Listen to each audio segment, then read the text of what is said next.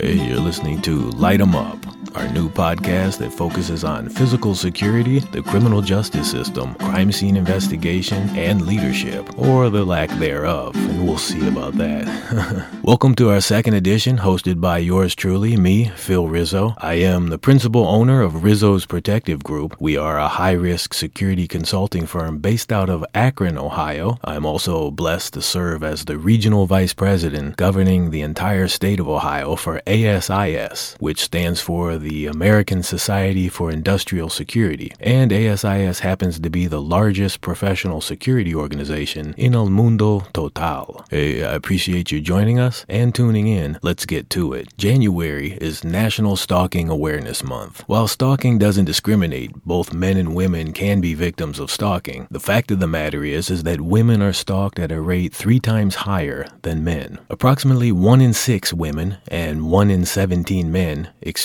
stalking at some point in their lifetime. Rizzo's Protective Group is on a mission to reduce the incidence of interpersonal violence, also known as IPV, and stalking with our Educate to Empower Community Outreach Awareness campaign. National Stalking Awareness Month provides us with an opportunity to firmly denounce the violating crime of stalking and to raise awareness about its warning signs. It is also an opportunity for us to come together to support those who have experienced stalking or harassment. If you've been a victim of stalking and you'd wish to share any aspect of your experience in order to educate, empower, and protect others, we'd love to hear from you. Now, keep in mind, stalking comes in many different forms, including making unsolicited, repetitive phone calls, sending unwanted text messages, emails, gifts, or letters, and can include following victims or showing up at their workplaces or homes. Those who have been targeted by a stalker know all too well the hopelessness, helplessness, and fear that come from experiencing this abusive and invasive behavior. Often, stalking victims are familiar with the perpetrators of this crime. Almost 75% of stalking victims know the offender, which can lead to a false sense of security and, sadly, in some cases, unspeakable tragedy. That's why it's so important for those who feel that they're experiencing some form of stalking or threatening behavior to immediately report it to law enforcement or to a trusted family member or friend. To corporate America, if you think this is a private matter or something only for law enforcement, in 2020, you are sorely wrong. And trust me when I tell you, that kind of thinking can come back to bite you through a failure to act if you have prior and or ongoing knowledge of this type of criminal activity. As our society becomes increasingly interconnected through various online platforms, cyberstalking is another form of threatening behavior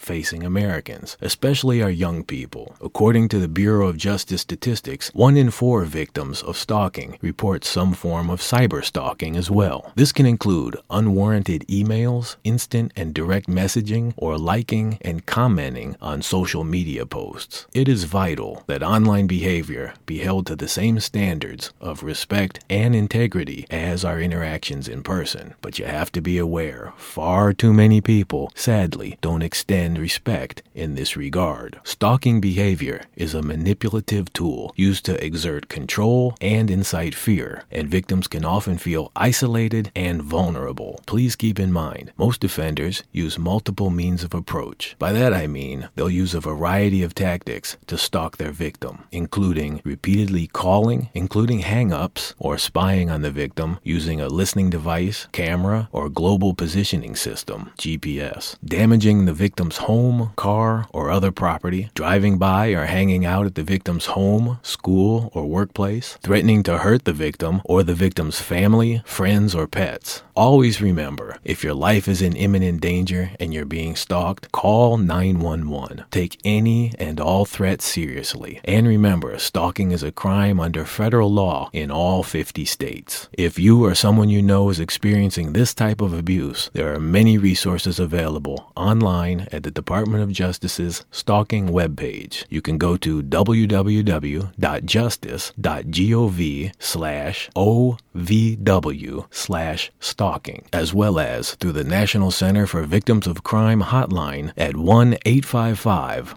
484 2846. That's 1 855 484 2846 or 1 855 4 Victim. V I C T I M. Hey, please know that you're not alone and Rizzo's Protective Group stands with you. Hey, this is Phil Rizzo for Light 'em Up. Our focus has been on the topic of stalking awareness and prevention as January is Stalking Awareness Month. Thanks for your time. Thanks for listening. We want to say ciao for now adios from coast to coast.